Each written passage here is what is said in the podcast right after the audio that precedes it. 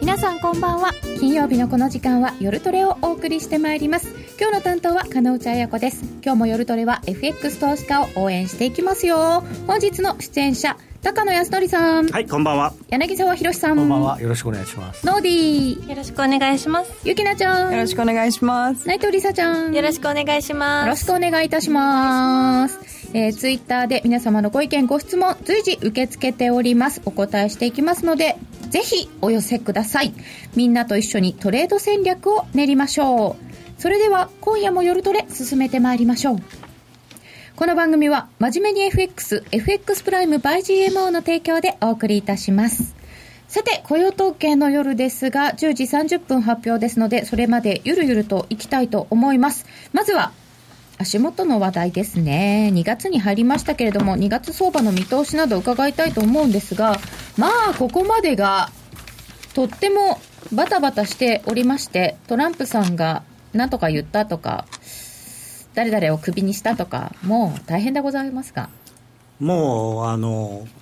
経済の話ではなくなっちゃってるんで、あの数字がいいとか悪いとか、まあ、ちょっとは動きますけど、うん、そんなものはツイッターの トランプさんの一言で全て吹っ飛んでしまうとトランプ法っていうんですね。トランプ法。あれは文春法になぞらえて言ってるんでしょあと口先介入じゃなくて指先介入？ツイッターで。口じゃないからね。指だから。でも自分で書いてるのかなあれ。そうなんですよ。中の人どうなんですかね。ねまあ誰かに喋って誰かがこう書いたりしてるのかなっていう気もでもこの間夜中に出してましたからね、うん、うん。あということは、お付きの人ではない？あでも、まあお、お付きの人で24時間ついてる人もいるんでしょうね、きっとね、ああいう、なんせ大統領ですからね。そうですね。なんかなんかいまだにね大統領っていう感じがしなくてなんかトランプさんなんですよね。夢みたいなところ 夢見てるとこありますよねまだ。普通ほらオバマさんにしろ、そのもっと昔から言えばほらあのブッシュ。ブッシュさんにしろみんなやっぱりブッシュ大統領、オバマ大統領っていうか、トランプさんはなんかトランプさんっていう感じじゃないですか。現実見ないんですかね。なんかそのイメージがすごい強いです。だからある意味すごいんですよ。だから大統領っていうイメージよりもトランプっていうイメージの方が強いんだから。まあ個性派なんだよね。そうですね。よく言えば。よく言えばね。個性的。うん、だからどこまで計算なのか、なんかかんない。最近ね、うん、計算じゃなかったのかなみたいな、うん、なんか天然であれなんですかね、まあ、なんかプロレスだっていう説が結構やっぱりあるんですけどね。だから最初にこうやってうわーって締めてだけど絶対に相手が死なないようにするっていう、まあ、でもねあの今やってることが本当に字というか、うん、あれがほん本当に天然だったらさすがにこの30年間とかその企業の要するに経営者としてたくさんの企業を 切り盛りできないんじゃないかなっていう。ね、ちょっと特定の7か国の方々をあれねちょっとあの話、まあ、するんですけど、はい、まあ、一番ねその先週末出て問題になってるというか、うん、今混乱してるのが、まあ、この大統領令で、まあ、内容としてはその難民の受け入れを120日間停止。でえー、シリアの難民に関してはもう相当の修正がない限りはもうずっと禁止、うん、それからそのさっき言ったイリ、えー、イラクとシリアイランリビアソマリアスーダンイエメン7カ国の、えー、国民の入国を90日間禁止と。ただねこの7カ国って実はトランプさんが選んだんじゃないこれもともとオバマ大統領の時に2015年に議会でそのビザ制度改革法案の中にその懸念対象国って言って、うんえー、この7か国の当時はその軍人の入国を禁止した。であのだからセレクトはあのセレクトバイオバマ政権下のあの議会、ただ、それの国民が全部はあの来ちゃいけないよなんて言ってるのは、まあ、もちろんトランプさんなんだけど、それで全然話が違いますよね、まあ、ただね、その国内でテロ組織が大きな影響を及ぼしている、もしくはテロリストをかくまっていると見なされた国っていうことで、あのイスラム教とかっていうことでは一応ないんです、もともと。でもなんか本当はアメリカでテロを起こした国っていうのは、サウジアラビアとか、まあね、あの UAE とかの国籍の人が結構多いんだけども、まあうん、そっちの国籍は無視してこっちだけにしたっていうのは変だっていう話はだからそれはだから俺に言わないでオバマさんに言えと、まあ、言うんでしょうね。だって、まあ、ただ、まあ、トランプはそういうと。トランプさんが決めた7経済的にねサウジアラビアとかと喧嘩するわけにもいかないからっていう、うまあ多分そういうことなんだとは思うんですけどね。だからだから逆になんか変だっていう声もあるっていう。こうなんかね、ちょっとねその報道が行き過ぎてるのは、うん、その要するにイスラム教の人をどうのこうのっていう言い方してるけど、まあ、まあ、もちろんみんなイスラム教が国の国境のものなんで、じゃあ、はい、イスラム教国の人を本当に締め出すんだったら、じゃあ、もっとマレーシアとかね、まあ、いっぱいあるわけですよ。だから、そうじゃなくて、一応その、テロ関係の人あの懸念がある強い国の7か国っていうことで、このまあ7か国にはなってるんですよね、もちろんあのやってることむちゃくちゃではあるんですけどね。まあ、でも本当になんかね、トランプさんのこのいろんな話とか、こういうあの大統領令とか見てる、あとそのそれに対する反応とかを見てると、本当にニュースって本当に何が本当で何が本当じゃないのか、だんだんだんだんなんかよく分かんなくなって、全部フェイクニュース フェイクニュース、フェイクニュースって言うんで、トランプさんがね、どれがフェイクで、どれがフェイクで、どれがフェイクじゃないのか、でも今度はオールオールターナティブファクトとかいう言葉も使い始めて。事実じゃなくて選択的な事実とかいうもうわけのわかんないことも言い出してるんで。じゃあ何を信じたらいいんでしょうかっていう感じになっちゃうんですよね、まあ、だから自分で考えろってことなんでしょうね、うん、いろんな情報でもマーケットは そのいろんな情報が出てくるたびにヘッドラインリスクっていうかすぐ動いちゃうじゃないですか、うん、大変です。大変です。まあただ僕ちょっとさ思ってるのはこんなニュース出てる割にはドル下がってないなと思ってるんですよね、うん、だってもっと本当になんか結構大変なことじゃないですか。でだからそれを考えると、まあ、意外に底堅いんじゃないかなという。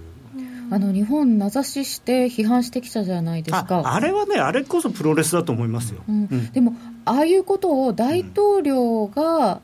はっきり言うのは、とても異例のことなので、もはい、もっと反応するかなっていう方もいたんですけど、そこまで下げてない。まあ、大統領が言ったから、そこまで下げないんでしょうね、あれを財務長官が言ったら、もっと下がると思います。財務長官の方がまずかった、ね、結局、大統領は直接の、まあ、担当者ではないというか、うん、あの財務長官が、まあまあ、大統領は言ってますけど、まあまあそ、そんなにいいですよって言っちゃえば、それまで、あの結構。さん。まあ、な例えばその軍事的なことに関してもあのいろんなことをその例えば日本に対してもっと金出すとかいろんなこと言ってますけど韓国はもうただ乗りだとか言って。でも国防長官になった人が最初に言ったのが、まあ、最初本当は日本に来たかったらしいですけどあの韓国と日本が最初に来てるわけじゃないですか。だからあの、まあ、あれ半分は火消しというかまあまあまあそのやっぱりアジアのことをちゃんと心配してますよっていう。別にだからもう今日もさ早速ね来て尖閣列島は5条の範囲内だって、はい、おっしゃったみたいですからね、うん、だから、ちゃんとしてますよね、うん、あれトランプさんのそのまんまだったらいきなり中東に行きたい多分トランプさんが 国防長官だったらいきなり中東行くかもしれないのにアジアに来たっていうのはまあ彼自体は海兵隊の出身なんで海兵隊で実は国外に基地があるのって日本だけですから、まあ、そういう意味では日本にとっては非常にこう、まあ、理解があるっていう言い方はどうか分かんないですけど日本におけるアメリカの実情をよく知ってる人ではあるんですよね。ん。なんかあのあだ名通り名が狂犬だというふうに伝わっていたので、ねうん、日本語で狂犬っていうと本当に狂ったっていう字じゃないですか、あの英語のマッドドッグっていうのは、必ずしもネガティブな意味だけじゃなくて、すごい勇敢とかね、あのあとは戦う犬みたいな、そうそう、そういう、だからと刀剣？なんか各地でとてもあの人望があるというふうに伝わってきましたね。ものすごい頭いいらしくて、なんか蔵書が7000冊とか軍人ですからね、そうしかも高級軍人ですからね。さっきノーディなんか言いかけてなかった？なんか言いかけました。っけ忘れちゃいました。なんかもう。だからねあのトランプさんも結構むちゃくちゃなんだけどやっぱりマスコミも相当にね、まあ、変更してるとは言わないけれどもすごくこう一面的な見方をしていてであのまあよくね最近あの、まあ、外国人のジャーナリストなんか言ってますけどアメリカの要するにあの大手のマスメディアが伝えたことを日本のマスメディアはそのまま焼き直してるだけじゃないですか基本的には。自分で取材してない、うん、だからすごくやっぱりアメリカのその要するにクリントンを当選させようと思ってて、うん、それに失敗してなんかぐちぐち言ってるところの話ばっかり聞いてるっていうのはあるんで聞かされてると我々が。あと最近面白いなと思うのはトランプさんが口が悪いもんだから逆にそのアメリカのマスコミの方も一緒で口が悪くなってきてるひどい。なんか変だなっていう、ね、小学生の喧嘩みたいな。記者さんの質問がなんかめちゃくちゃになってますね。多少ね。その影響なのか、日銀のこの間の黒田さんに対する質問も、ずいぶん失礼な質問が多かったですね。ねまあまあ、あのよこの間、ですから FOMC と日銀があったので、普通だったらそこから入ってるんですよね、この番組的には。今日入りがこうだっていうのがもう本当にでも象徴的かなと思いますが、その続きで先やっちゃうと、2月は10日に日米首脳会談があるわけですけど、ここは影響しますか、どんなふうに？えっとね、すると思います。はい、あのー、まあ今結局トランプさんとしてはあのー、割とこうみんなにとあんまり仲良くできてないじゃないですか、プーチンさん以外とは。あ外交的外あの外交的というか、まあ、各国首脳で。オーストラリアの首脳とかにああ喧嘩しちゃってんね。喧嘩して電話で喧嘩しちゃって。そうそう。でその中で唯一あの、まあ、プーチンさんを除くと安倍さんだけが友達になれそうな人なんですよね、トランプさんにとってトランプさんがしたことに対してなんかネガティブなコメントを今のところしてないですからね、うん、でだからすごいんですよ。あの国賓でもないのにあの2日間も日にちを使ってくれてしかもエアフォースワンに乗せてくれてあの自分の別荘に連れてって 一緒にゴルフやろうってすごいですよそう、ものすごいね好待遇なんですよ今回は。厚遇ですよね。そうであのちょ逆ですよね、オバマさんの時はほら、キャンプ・デイビッドに習近平さんを連れてったけども、安倍さんのことはもうほとんどこう相手にしなかったじゃないですか、それは日本としては逆ですよね。良いことなんですか、まあ、アメリカと仲良くするっていうことではいいことだだからそれをどうやって使うか、それただただ単に懐柔されて言うこと聞いてるんじゃ意味がないけれども、じゃ相手との距離感を近づけて、そのうまくこっちもちゃんと。なんていうのか立ち回るというかできればすごくいいことだと思う。んであの、まあ、安倍さんはプーチンさんとも仲いいから、うん、結構その日本とロシアとアメリカっていうところであのちゃんとバランスが取れればでトランプさんを逆になだめていやいやいや、まあ、そそんなこと言わないでって言ってやれれば安倍さんはやっぱりすごい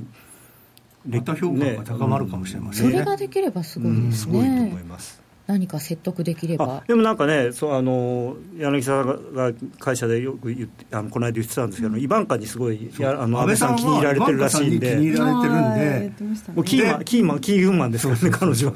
イバンカさんが安倍さんを気に入ってるんででトランプさんにあの安倍さんを仲良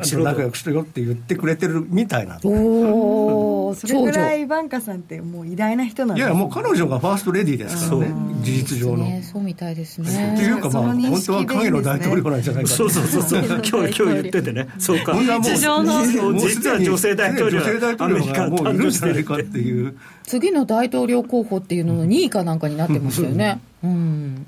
えー、安倍総理よりも麻生副総理の方が友達になって帰ってきそう、そうそう、麻生さん呼ばれてるんですよね。そうですね、うん、あまあでも、あれに関して言うと、だからちょっと為替のことで変なこと言われたりする可能性があるんでっていう考え方もあるんです、ね、あとはね、なんか麻生さんが行くのは、やっぱりあの副大統領と仲良くするためっていうことみたいですよ、まあ、副総理として、ね、副総理と副大統領が仲良くしましょうっていう、そうするとほら、なんかそのトランプさんがこう、わーって走っていった時にもこう後ろであの副大統領におおお願いしてちょっと抑えてくださいとかって言えるじゃないですか。まあまあでもあれアメリカからねあの麻生さんも来てって言言ってきてるっていうから、その辺はいやでもなんかこ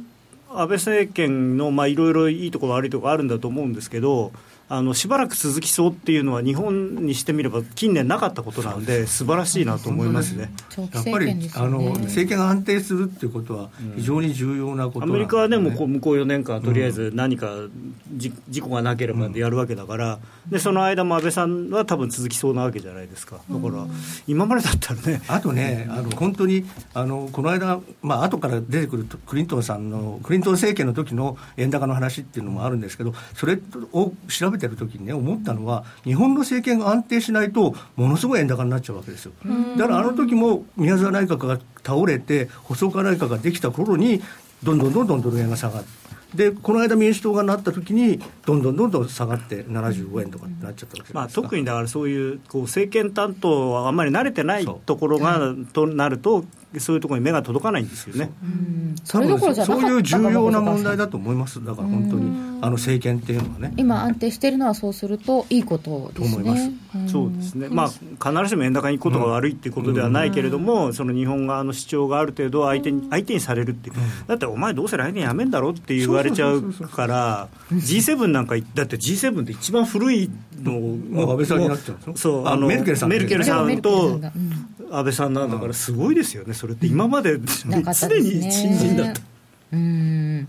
そうすると、えー、日米首脳会談は、はい、多分何かの材料になるけれども、どっち方向に行くかはまだわからない。ちょっとだから唯一非常に怖いのはその、まあ、フロリダなんかですごいいい気分になって うん、ミスターベット。ちょっとお前あのドル高はちょっと怖いんだよ。いや困ってんだよって言ってあそうなんですかって。いやドル高のね悪影響をの懸念を我々は共有するとか言われちゃったらもう大変ですよ。言っちゃうかもしれません？いやもしかしたらその代わりだから、その代わりこあの軍はお金払わなくていいからさとか言われたら、もしかしたら言っちゃうかもしれない、ね、トランプさんは、ドル安政策を取ってくるんです。かあのそんなにはないと思いますけど、とりあえず、あのー、なんていうんですか、やっぱりラストベルトの人たちを満足させるために、例えば日本とか中国とかっていうそういう象徴的なところに対しては少しそういうことを、まあ、メキシコにももうすでにやってますけれども、うん、やってくるのかなと。でも基本的な政権の政策としてはドル高ですよね、あれ。うんいや結果的にドル高になる政策なんですそうですよね。本当は、だから逆に逆にドル高になることがもう分かってるから、うん、発射台を低くしたいっていう、うん、彼らの願いは、だから言ってること全部やりつつ、ドルのは抑え、高くならないでだからそれ矛盾してはいるんですよ。可能性があるんですよ。だから、ね、だから口先で何とかしよう口先介入で何とかするっていう。そうですよね、えー、そして、えー、この後予算教書とか出てくるんですけど、そうすると方向性が出てくる、少し落ち着いてくるのは、その先ですか？いやまあ、とまだねあの、バタバタするのはやっぱ春先、もっと続くのかな、ね、なんか。次から次に出てきますからね。ねなんか、うん、いつものスケジュール感で考えにくいですよね。多分予算教書が来月今月中に出てきて、はい、それで、まあ、要は方向性が見えてくるわけじゃないですか、うん、それあの来年度予算のね、そこで実際にせあの経済政策が動き出すっていうことが見えてくると、少し落ち着くかもしれないですね、うん、それまではちょっと難しい。その期待していることがちゃんと出てくるかどうかっていうのがありますよね、やっぱ今までその財政のことについては何も言ってないんで、まだ今のところ先に保護主義の方だけ出てきてるので、まあ、そでも、マーケットはでも後であれが来るからと思って我慢してるっていうか、そんなに下がってないんだと思うんですよ、ね、だから今言ってないことで、逆にインフラのこともあんまり言ってないから、はい、安倍さんはそれをこうなんか一生懸命こうやってやるやるみたいな、あれはいいいい案だなと思ってます。おそうねなんか。じゃあなんかこう悪い材料を出し尽くしちゃって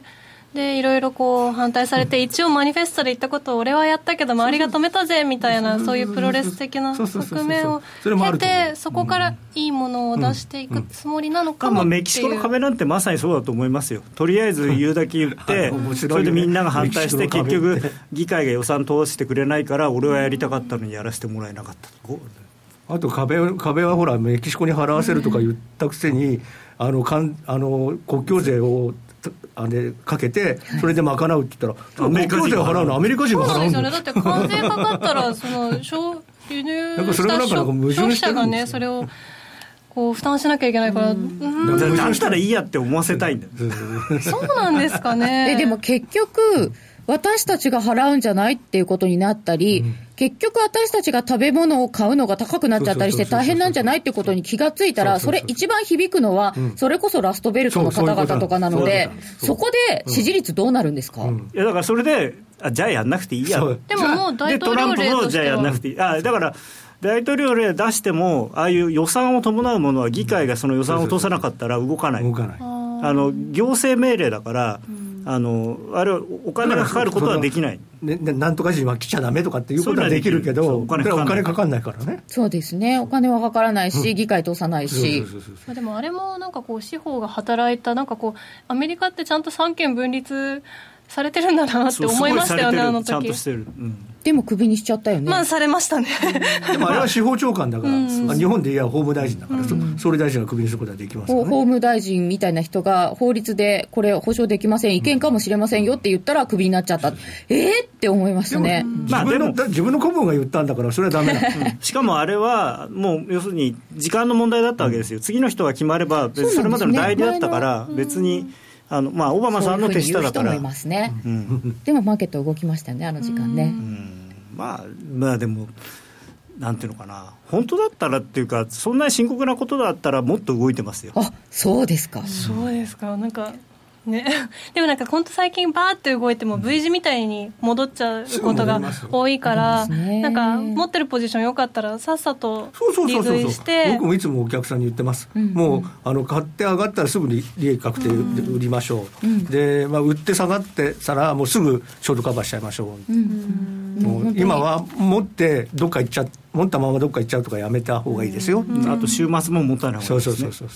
う週末なんか何、土日に何言い出すか分かんない、まあ、っていうか、週末必ず何か言いますからね。そうそうここまでは何かかにか起きてますよね、まあ、ここまでまだ2回しか週末ないんだけど。ちゃんとしっかり窓が開く週末2回しかない必ず月曜日窓開いてるんですよ、ね、でもだからねまあある意味トランプさん偉いですよね。土日もなく働いてるんだから。もうなんか何度もあったような気がするってこれは何だろうか。なんかニュース見るの疲れちゃって結構。もうね、だから本当に20日からだからまだ10日ぐらいしか経ってないんだけどね。ですよね。この前の前の前の金曜日にやってたんですかでももう11月7日からずっと喋ってるじゃないですか、あの人。喋ってるけど、ほら、やっぱり大統領になったら変わるかもとかっつって、あんまり相手してなかったじゃないですか。っていうか、トランプ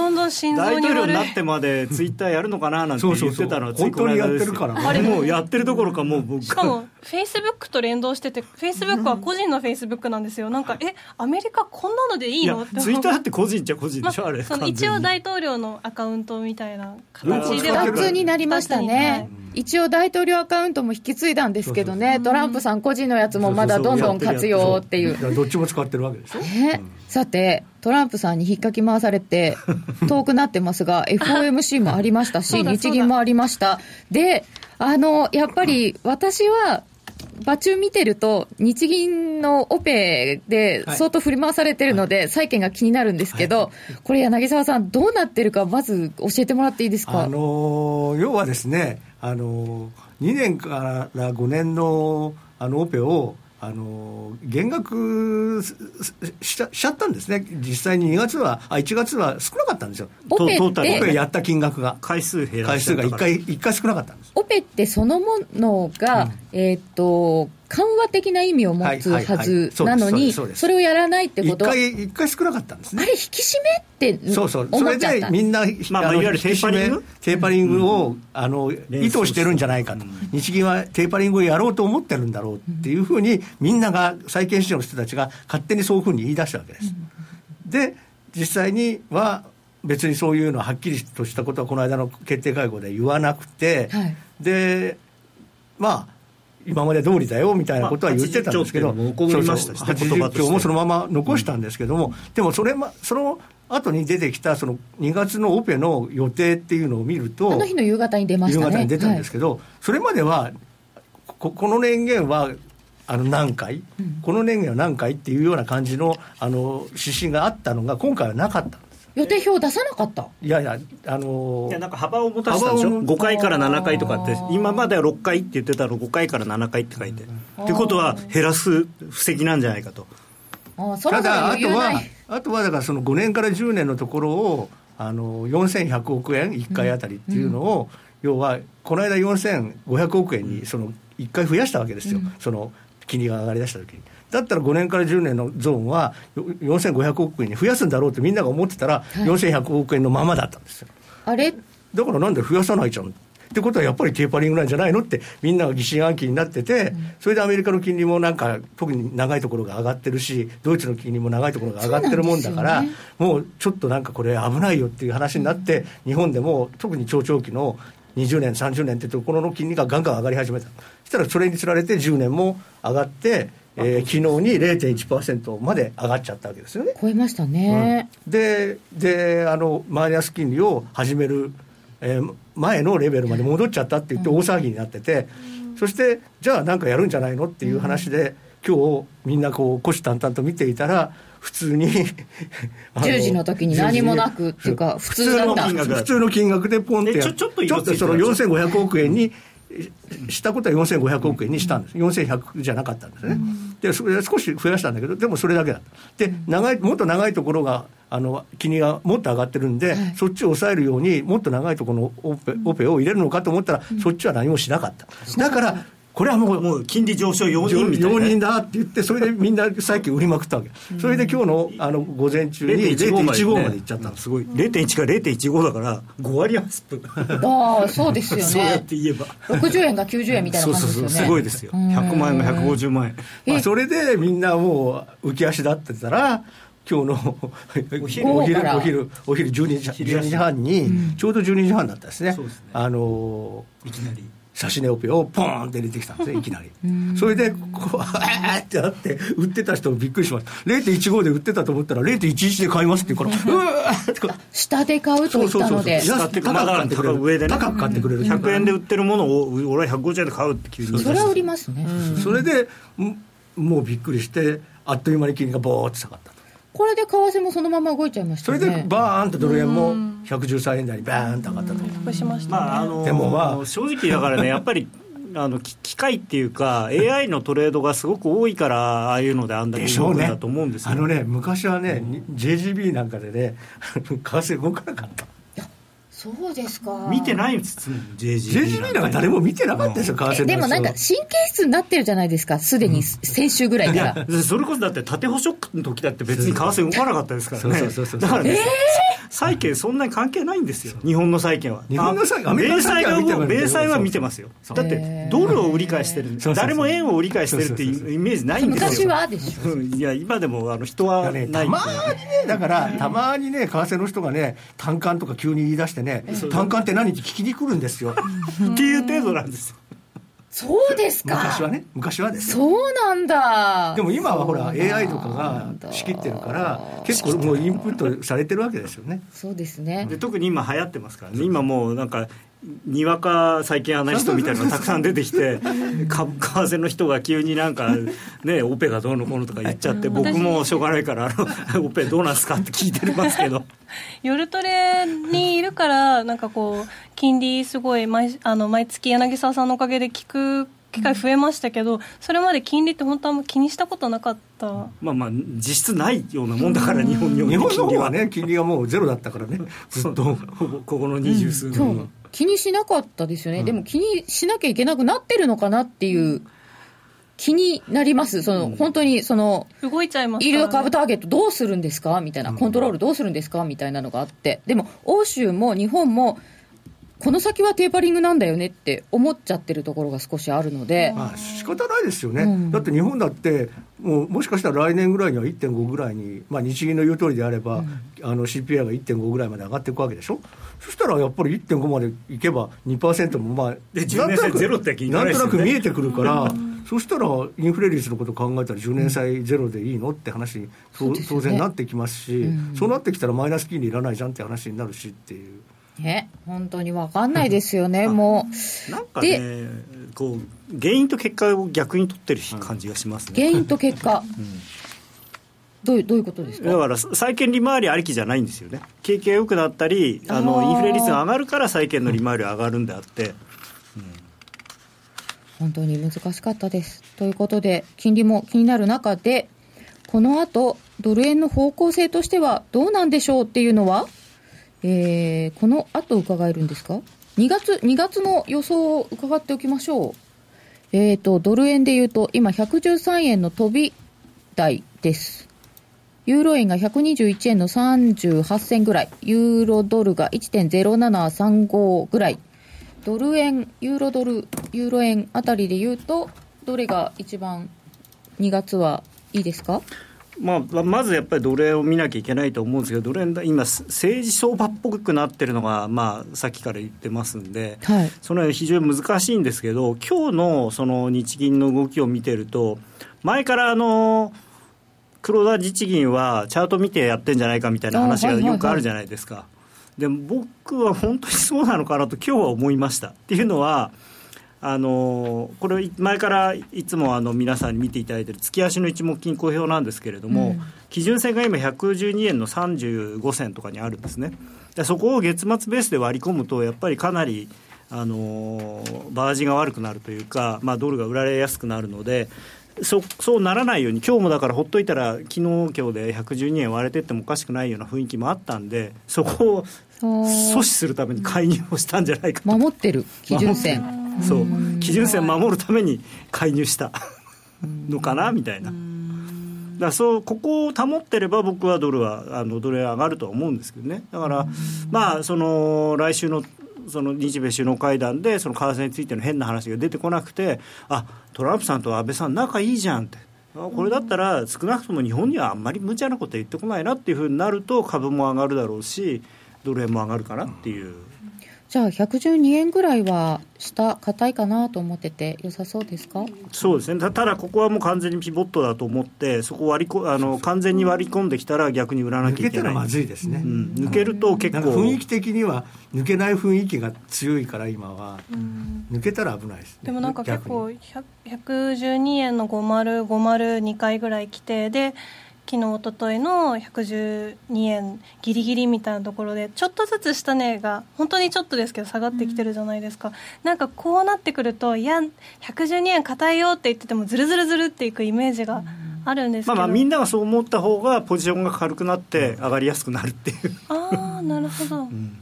どっちが多いんですか？さここそうですかね。まあ一回円高になるっていう人はだいぶ増えてきてるはいるんじゃないですかね。多分。あの法銀のアナリストの人はなんか円高って言ってる人が多いですね。あのまあほらトランプさんのまあ、もともとトランプラリーっていうぐらいでいいところばっかり見てたのがここに来てやっぱりあのいざ就任してみるとやっぱりなんかちょっとまずいんじゃないのっていう方向の方が出てきてるんで、そういう保護主義とかそういう、まあ、本来保護主義ってドル高の材料のはずなんだけれども、ただその日本に対してさっき鹿野さんおっしゃったみたいにそのなんていうの名指しであの、まあ、実際にもう言ってますけどあの円安けしからんみたいな話をもっとガンガン言ってくるんじゃないかそうするとこのまあ柳さんがまとめた資料があるんですけどこのクリントン政権の時のみたいに口先介入その他でこうこの時はね125円から80円まで下がったんですからね。このね93年の時はね本当にすごいことだったんですよ。でこのクリントンの主張っていうのを見ると自由かつ公正な貿易のため貿易相手国の市場が米国同様開放的である必要があるそれとあと税制改税制を改正し国外に工場移転を図る企業を不利にするって。なんか言ってる。ことってなんか聞いたことあるあありません？最近。これこれ民主党なんですけどね。クリントンさん。これこれクリントンって言っても旦那の方ですからね。民主党ですから。まあまあ一緒だけど、まあね、そこはね。まあでねこれこれ同じようなことを今トランプ氏は言ってるわけですよ。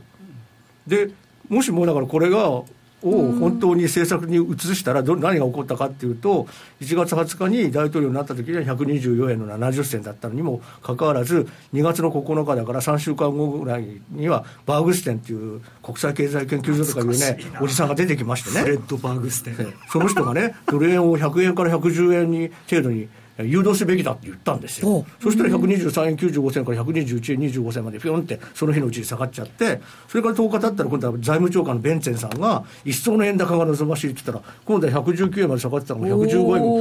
85銭までバーンと下がってでまあ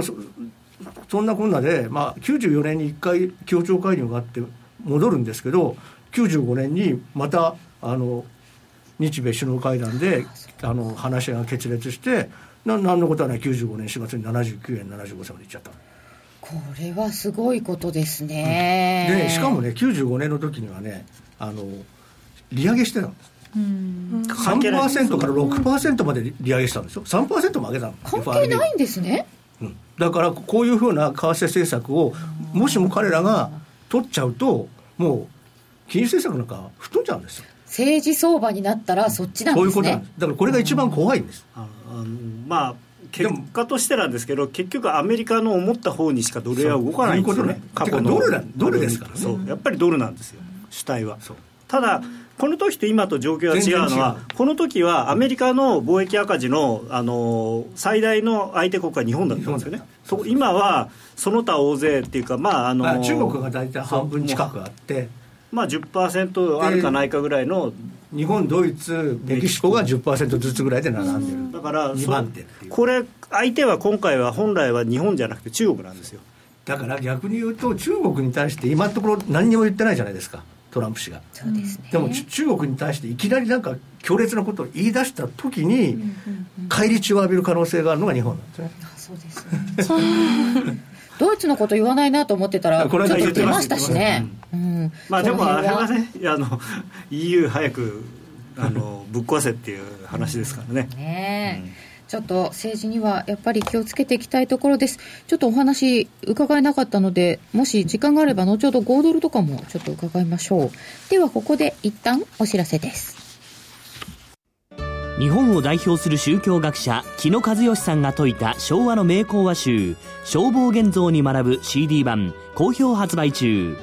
難解と言われた道元禅師の教えが分かりやすい木の節で今鮮やかによみがえります。お値段は税込1万6200円。送料が別途かかります。お求めは0335954730ラジオ日経通販ショップサウンロードまたはネットショップサウンロードまで。スが今すぐ聞ける。ラジオ日経のレース実況をナビダイヤルでお届けします。開催日のレースはライブで3ヶ月前までのレースは録音でいつでも聞けます。電話番号は0570-008460 0570-008460 0570を走ろうと覚えてください。情報量無料かかるのは通話料のみ。ガイダンスに従ってご利用ください。私と夜トレグランプリ発表パチパチパチパチパチというわけですね、先週と今週の2週間にわたり、年末に募集した私と夜トレグランプリの発表をしていきたいと思います。先週は、内田さんと高野さんとりさねの賞が発表されたので、はい今週は、かのうちさん、私、そしてゆきなの賞の発表となります。はい。というわけで、これもう早速、かのうちさんから、はい。発表させていただきます。発表お願いします。まず商品って何でしたっけ？ファミコンクラシックです。はい。はい。えー、かのうち当てていただきました、キバさんから。はい。私は株から投資を始めたのですが、その時夕焼けマーケットをよく聞いていました。その番組内で私を知っていただいたということで、雇用統計の夜には夕焼けマーケットアネックス夜のトレード酒場が始まるということで、そちらも聞くようになりました。さらにその当時では珍しいユーストでの放送もあり、これは見なければという使命感が湧き、欠かさず見るようになり、結果 FX を始めました。というわけで、私にとって夜トレは FX を始めるきっかけの番組でした。といただきました。長いことご覧いただきまして、本当にありがとうございます。最初から見ていただいていたリスナーの方です。キバさんにファミコンクラシックを送らせていただきます。おめでとうございます。おめでとうございます。やっぱり自分で言いながら自分で発表するのちょっと照れくさいですね。じゃあノーディーから発表してください。ありがとうございます。これ私すっごい悩んで悩んだんですけれども。えっと、ちなみに私の商品はこれ何だったっけ？えー 何だったっけ？ツッコミどころ満載なんですけど。忘れちゃった。今喋ってて緊張したせいで急にポンって飛んでっちゃったんですけど助けて誰か。ゲームじゃなかったっけ？違う。違う違うの。なんだっけあれ忘れちゃった私だってみんなのみんなの覚えててだってマッサージ機とかみんなのやつ覚えてるのにどうして自分のだけ覚えてないんだろう。おかしいでしょ。ちょっとディレクター覚えてないの大変大変。ああみんな忘れちゃった。じゃあ代わりにゆきなが先にありがとう。頑張って思い出します。えっとラジオネーム。あ私はえっ、と電気毛布電気毛布？はいプレゼントしたいんですけどラジオネーム私はゆきなちゃん派さんから。お完全にあのゆきな推しの方なんですけど。露骨だな。えっとですね録音も含め毎週欠かさず拝聴させてもらっています。さて番組に対する意見ですがテクニテクニカルの解説がユーストありきの画面で解説が多く耳だけでは理解が深く深くなく個人的にはテクナテクニカルは GMO のオンラインセミナー等で学ばせてもらっているので耳だけでも分かりやすい。ファンダメンタルをもっと掘り下げていただきたいです。リアルタイムなネタトランプ政権やフランス国民投票 UK、EU の離脱など過去の出来事でこれだけ相場が動いた。プラザ合意やバブル崩壊時などというようなコーナーを扱っていただけるともっと嬉しい過去の大相場復習っていうのはいいかもしれませんね。はい、これからもずっと聞かせていただきますので長く番組が続くことを祈りていますということです。どうもありがとうございます。さて、ノーディーは商品を思い出しましたね。はい、商品は Bluetooth スピーカーでした。皆さん失礼い。たしました。自分で決めたのに忘れちゃってびっくりしました。はい、えっとですね。えっと、ラジオネーム、スターさん。星マークでスターですね。スターさん。さんから、いただいたんですけれども、えっ、ー、とですね、ものすごい長いメッセージをいただいたんですけど、私すごいあの共感できるところがあって、損切りができず、ひたすら含み損を抱えて、いつかプラスになることを祈り続けていました。で、しかしそれではいけないとたくさんの本を読み、ブログを読んだりするうちに夜トレに出会うことができました。こんなに楽しくてためになる番組があったなんて、と衝撃を受けました。投資を行っている方は男性の方が多いように思っていたのですが夜トレは女性比率が高く同じ女性としてとても親近感を感じていますというところから始まりポジポジ病になってポジションを取らずにいられなかったことが愚かだなと気づいただったりとかいろいろなことに気づいていただき今はですね、えっと、夜トレを聞き始めて2年目ということなんですけれども必ず金曜日は夜トレを聞いて土曜日の朝には前日の夜トレを聞き直すという生活が習慣となりました。えー、夜トレをきっかけにたくさんの尊敬する投資家の方々を知ることができました。ということで、えー、今後も自分の投資スタイルを確立していきたいという夢を持っていらっしゃって本当に素敵な同じ女性の方っていうので嬉しかったのでこの方にさせていただきました。おめでとうございますありがとうございました。本当に皆さんからたくさんいただいて、ね、読みたいのたくさんあったんですよ。そうなんですよ。もうここにもう何枚もあって、もうどれにしようってギリギリまで悩んだりとかしたんですけれども、それぞれの、えっと、あの、グランプリが決まって商品も後日発送させていただきますので、えー、グランプリに輝いた皆様はお楽しみにです。はい、お楽しみになさってください。ポチポチ病ってなんかほらネガティブなイメージがあるけれども、はい、あの僕はあんまり悪いことだと思ってなくて、あのやっぱり機械損失っていうのはどうしてもねあるんで、僕なんか常にポジション持ってましてね。あのストップロスがついちゃった時以外は。ちゃんとポジションをどんなに作ってもストップを決めるっていうのは大事。もちろんもちろん、はい、でも結局ね僕の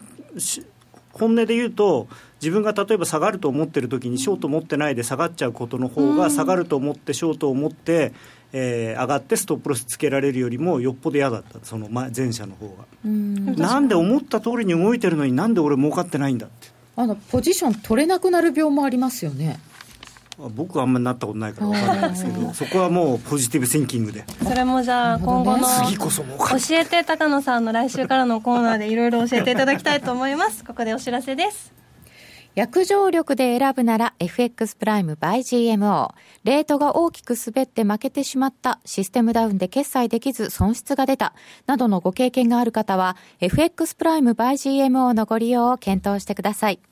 FX プライム by GMO では多くの勝ち組トレーダーが認める約定力と落ちないサーバで安心してお取引いただけます。また FX プライム by GMO では各種セミナーも開催しています。2月11日土曜日に東京品川の TKP 品川カンファレンスセンターにて FX 時から工場プロジェクト2017トレードチャンスが丸分かり第13回 FX 会場ライブセミナー、お客様の笑顔に会いに行きます in 東京を開催します。取引のヒント、分析手法のいろは、そして今後の相場展望を網羅し、初心者から FX 取引のベテランの方まで、週明けの取引が待ち遠しくなる充実の内容でお送りします。詳しくは FX プライム by GMO のホームページをご覧ください。株式会社 FX プライムバイ GMO は関東財務局長金賞第259号の金融商品取引業者です。当社で取り扱う商品は価格の変動等により投資額以上の損失が発生することがあります。取引開始にあたっては契約締結前交付書面を熟読、ご理解いただいた上でご自身の判断にてお願いいたします。詳しくは契約締結前交付書面等をお読みください。グローバルヘルスカフェ。途上国へ赴き医療システム全体の向上を目指すグローバルヘルス。番組ではマスターの明石医師とカフェの常連客が国際医療協力を取り巻く技術革新や経済の動きなどの新しい潮流について語り合います。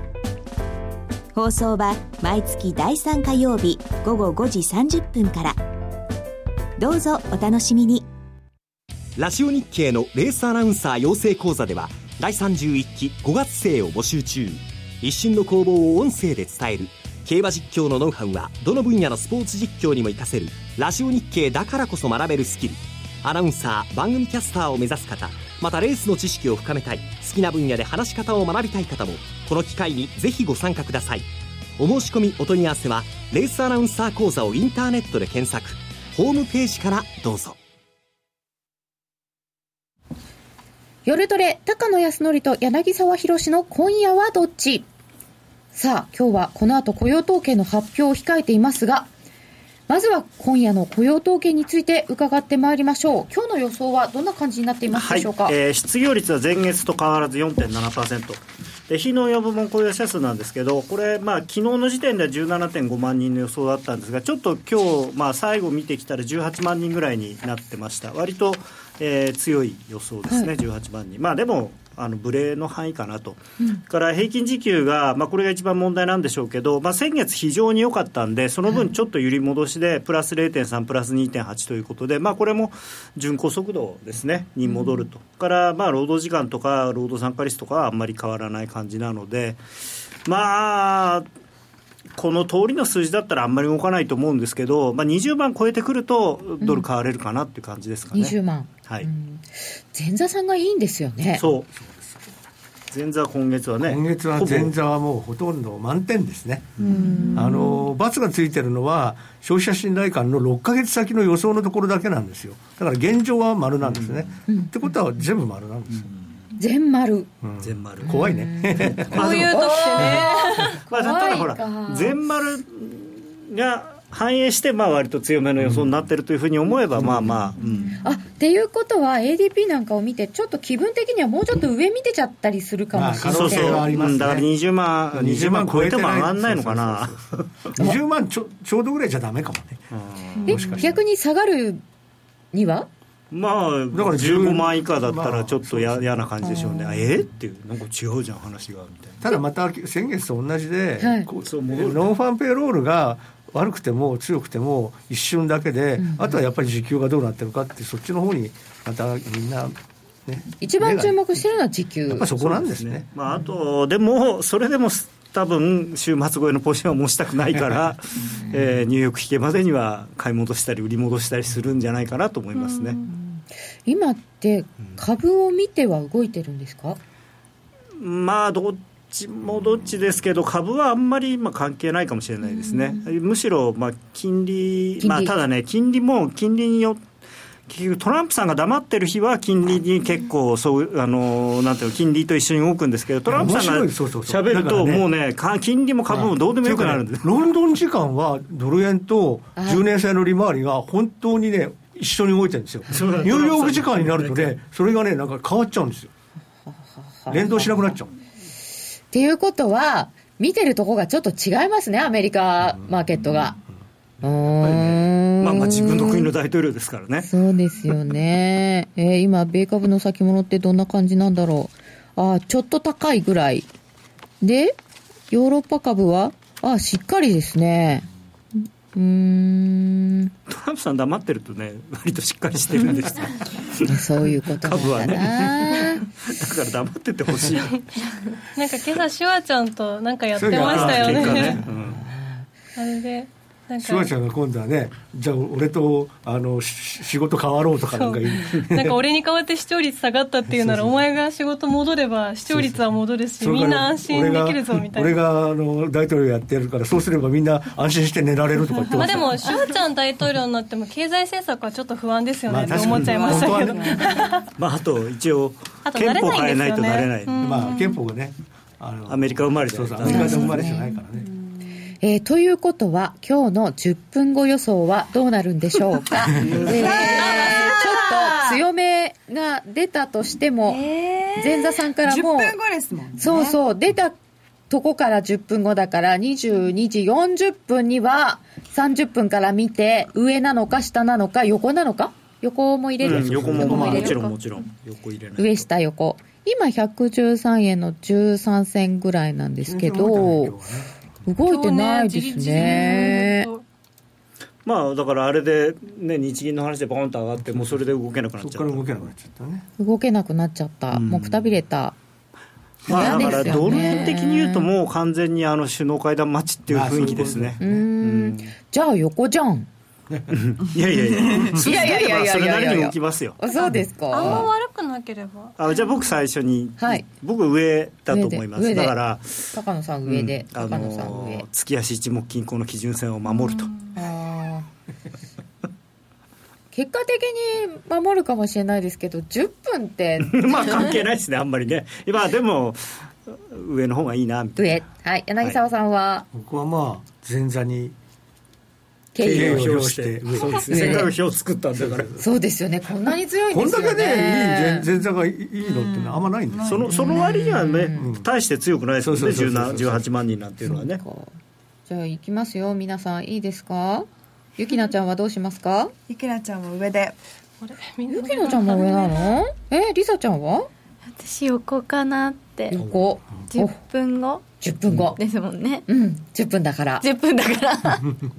じゃあノーディは？私今日気分は上なんですよ。なんかそんな悪くなかったらじりじりじりって上がっていくんじゃないかなって。誰もいないね下が。そう。えじゃあ金内が下にしてくださいね余り物みたいな。先日このパターンで柳沢さんでしたもんね。一、人勝ちでしたもんね。ああどうなるかなえー、今のところ113円18銭ぐらいで、本当に今日動いてないですよね。平和な。いつもあの直前に動いた方の逆みたいな感じがあるんですけど、そろそろこの時間から動いてまあ最後の1分でまた動くかもしれないですよ。そうかそうですね。そうですね。ちょっと上に来てる感じ？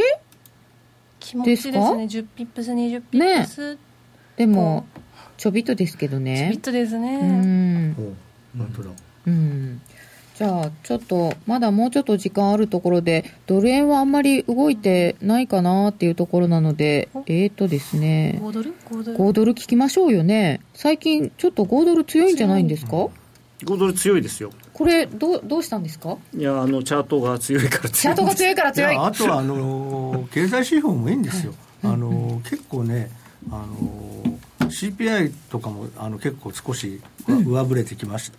したしね。あとこの間今週か出たのは貿易貿易収支、はい、黒字がなんかあの過去最大だったということでオーストラリアの黒あの貿易収支の黒字が大きいということは中国の輸入が増えてるということなんで中国が結構景気がまた回復してるんじゃないか、うん、まああれだけ人民元を安くしたから多分それがね、結構少し効果として出てるんだと思うんですけどね、お金も出しましたよね、うん、だいぶ政府はね、はい、それでまあ中国が少し安定してきてるので、うん、まあ、オーストラリアも OK みたいな。これからちょっとね、そのトランプさんのこと考えると、そっちが問題怖いですね、中国だから中国に、さっきも言いましたけど、今まで何も言ってない中国に対してどういうことを言い出すのかなんとほらオーストラリアとも喧嘩してるし、まあ、そうそうそうそう。あのねチャートもでもすごい綺麗なんですよ。これ見ていただきたいんです。これ週足のチャートで、はい、えー、一応結構今年会場セミナーなんかで一押しなんですけど、うん、まあ週足のチャートで三役好転していてしかもあのトレンドラインをちゃんと上回ってきていてまあ綺麗な形で上がり始めてるので、うん、まあ、これ意外と90円以上945円ぐらいまではあるかなという感じで思ってるんですけどもね。まあ、だからこのこの上げにすべてそのさっき言った、はい、あの経済指標が良かったりっていうのはこうあってこういうふうになってるわけですけど。織り込まれてきている、はい、えじゃあこの先についてはどうですか？まあだからその中国がねその例えば元のことなんかでそれこそトランプさんがね円のこと言う100倍ぐらいもしかしたら言ってくるかもしれないんでただ言われてどうするんですかね、うん、言われて中国は？まあなんかちょっと最初は中国トランプさんでよかったみたいな感じでしたけど、うん、今はいやそうじゃないっていうふうになってるんで、うん、でまああとほら国防長官とかもね、とかあとまああの南の島のこととかでいろいろトランプさんもかなりはっきりものを言ってるので,、で米中関係おかしくなってくるとちょっとまあやっぱ中国の景気も、ね、今はいいかもしれないけれどもっていうことを考えるとそうするとオーストラリアドルもへなへなってなっちゃう可能性があるんでそこは注意しなきゃいけないですね。中国自体が今年政治の季節ですよね。そこがあるんで、ね、中国もできればアメリカとあんまりなんかやりたくないんですよ、国内そうそうそうそうそう。そっちは大変なんですよね、ね、まあでも逆にアメリカとしてみればチャンスなわけですよね、まあね、揺さぶりをかければ。揺さぶりをかけやすい時期ですよ、ね、戦うならね、うん。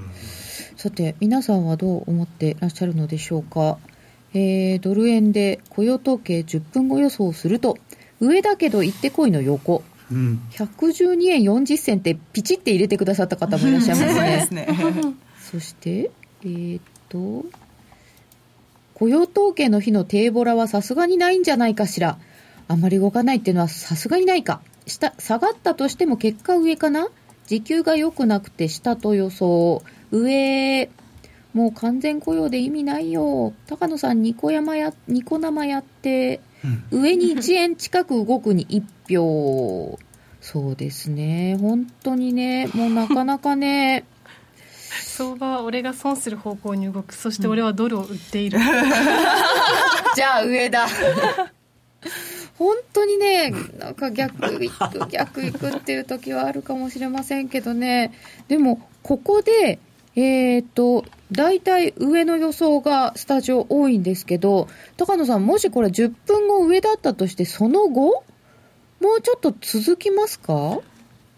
あのまあ、もちろん数字がね、すごい、はい、25万とかって出ればあれでしょうけれども、うん、そうじゃないと、その最初にバッと買った分は、やっぱり週末までにはなんか利食っちゃいたいなっていうことで、うん、そんなには動かないんじゃないですかね。もう本当にみんな、こまめに吹いたら売りみたいな下がったら買い戻しみたいな。あのまあ、本当にだから月足くらいでも腹くくってポジションを持つならいいんですけど、うん、あの数日とかでポジションを持つっていうのは単にそのトランプさんの言動にかけてるようなもんだから。本当ですえじゃあ今の時期ってあのスイング？数日間とか1週間とかの方がやりづらい？やりづらい。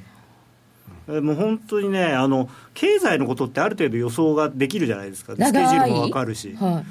トランプさん、どこで何言うかって予想できないですからね。そうですよね。ツイッターもありますしね。ね、雇用統計はいつ出るって決まってるけど、トランプさんいつ何言い出すか分かりませんもんね。何時に出るって分かんない。夜中まで出るんですもんね。さすがにトランプさん寝てるかと思って。出ちゃうということは。ねちょっとその辺はリスク管理をしないといけないということにはなりますよね、まあ、どっちなんでしょうね、普通に考えると、日米首脳会談の前だから、あんまりそういうことは言わないのかなと思いますけど、うん、これまでの言動を見てると、逆に会談前だからこそプレッシャーかけてくるかなっていう。プロレス。